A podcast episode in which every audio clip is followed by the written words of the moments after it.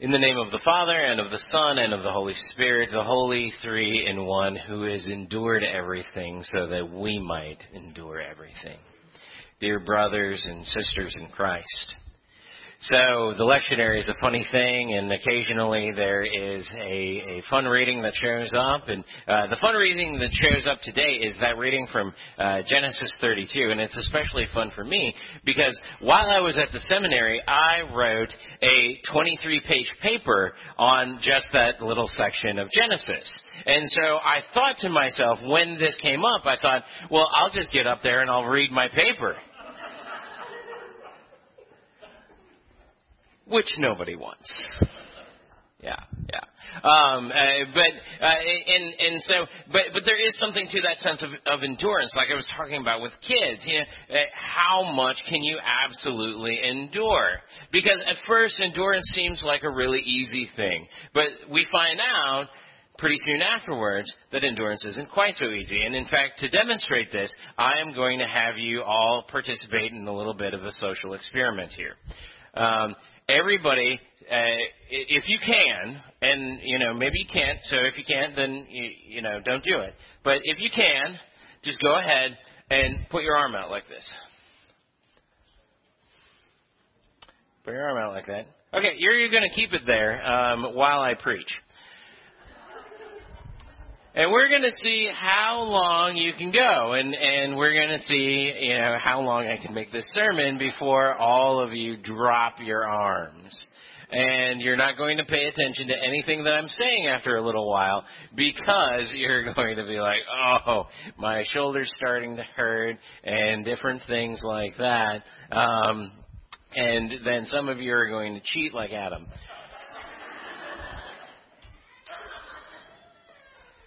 Endurance is kind of an important thing.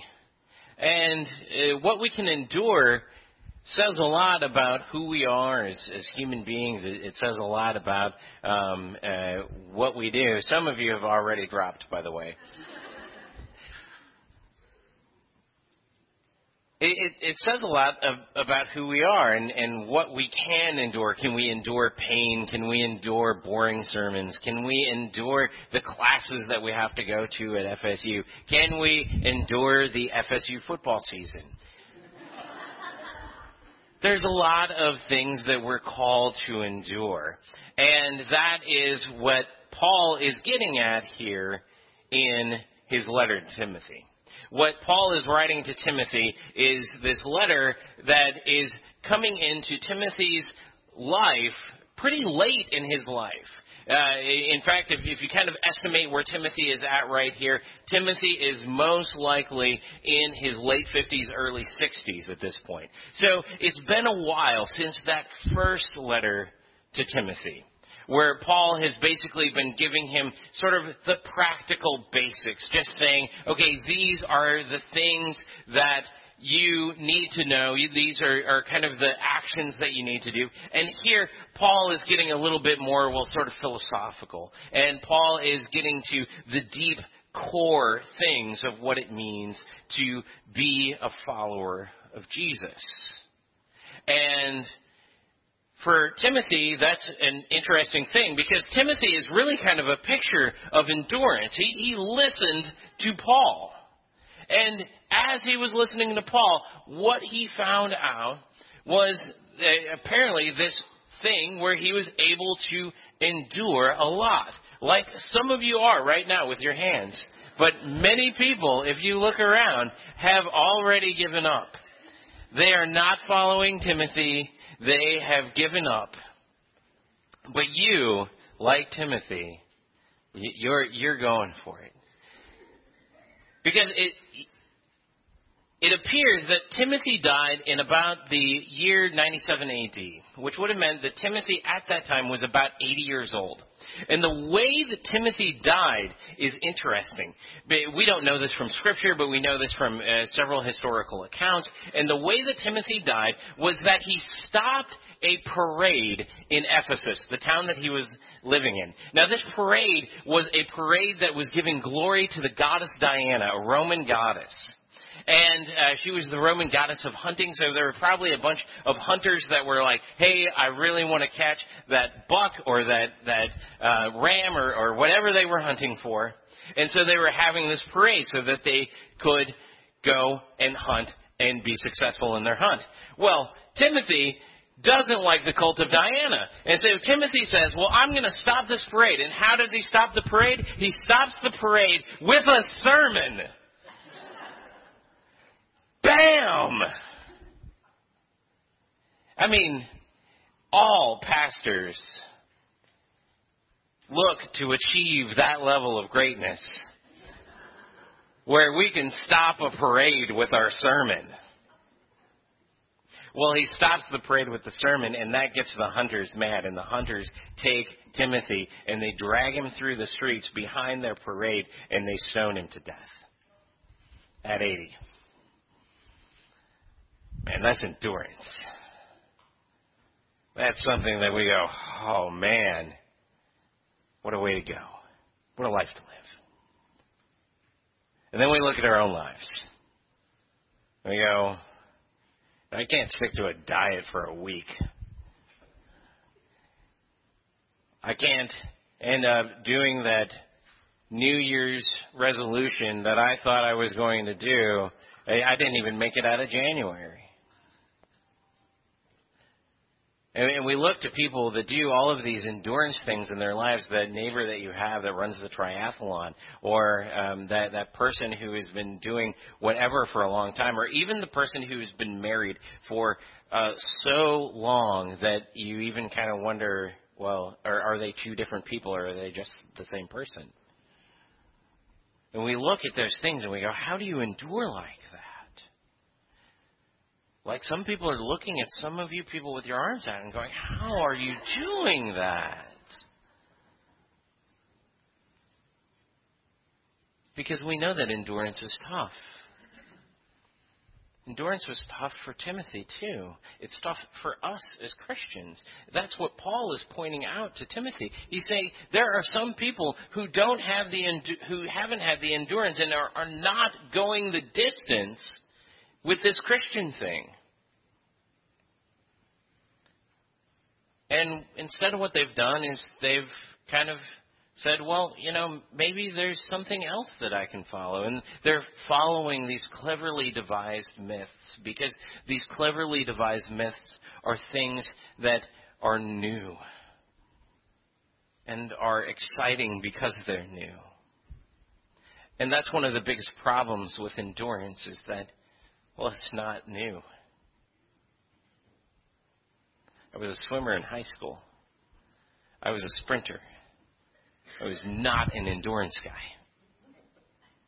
And part of the reason that I was not an endurance guy was I swam the mile once in competition. And it got so old. Some of you know what that feels like. You're in a pool. You're seeing the same thing. You're seeing the bottom of the pool for a mile. And sometimes that's what living our Christian life seems like it feels like. That it's, oh, another Sunday. Oh, another Bible study. Oh, another prayer. Another time reading Leviticus. Maybe if I just became a Buddhist, it'd all be new and cool and fresh. And that's what's happening here. Paul is telling Timothy, stick it out, endure, keep going.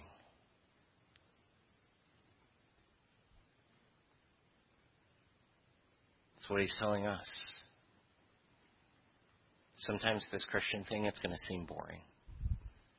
Sometimes it's going to seem like it'd be a whole lot more fun to be a Buddhist or to be a Hindu or to be a Muslim or to be something else.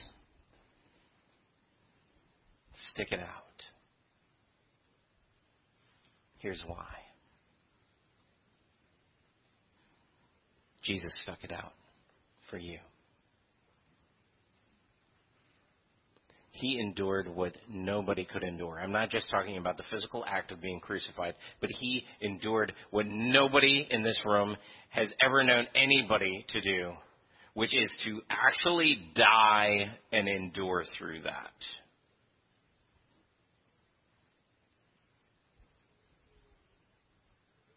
He endured all that so that you could endure.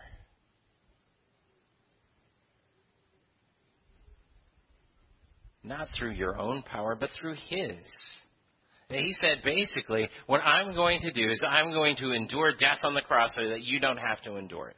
I am going to endure this so that you can be welcomed in to the resurrection.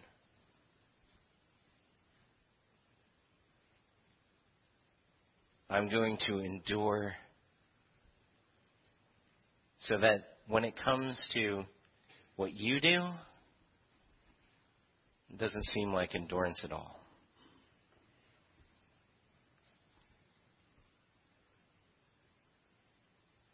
A lot of the people that still have their hands up right now are dreaming of being able to move their arm around a little bit.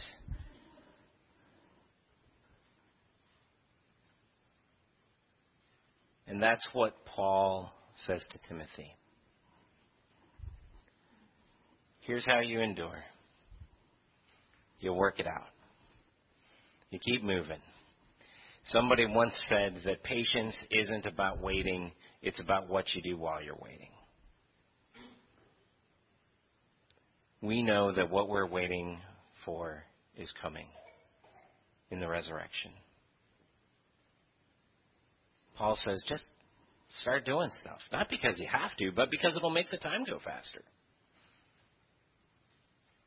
Start learning how to preach so that you can stop a parade someday. Start doing other stuff. Because there's coming a day when we won't have to endure anymore. Because we'll be in the greatest thing ever the resurrection. Amen.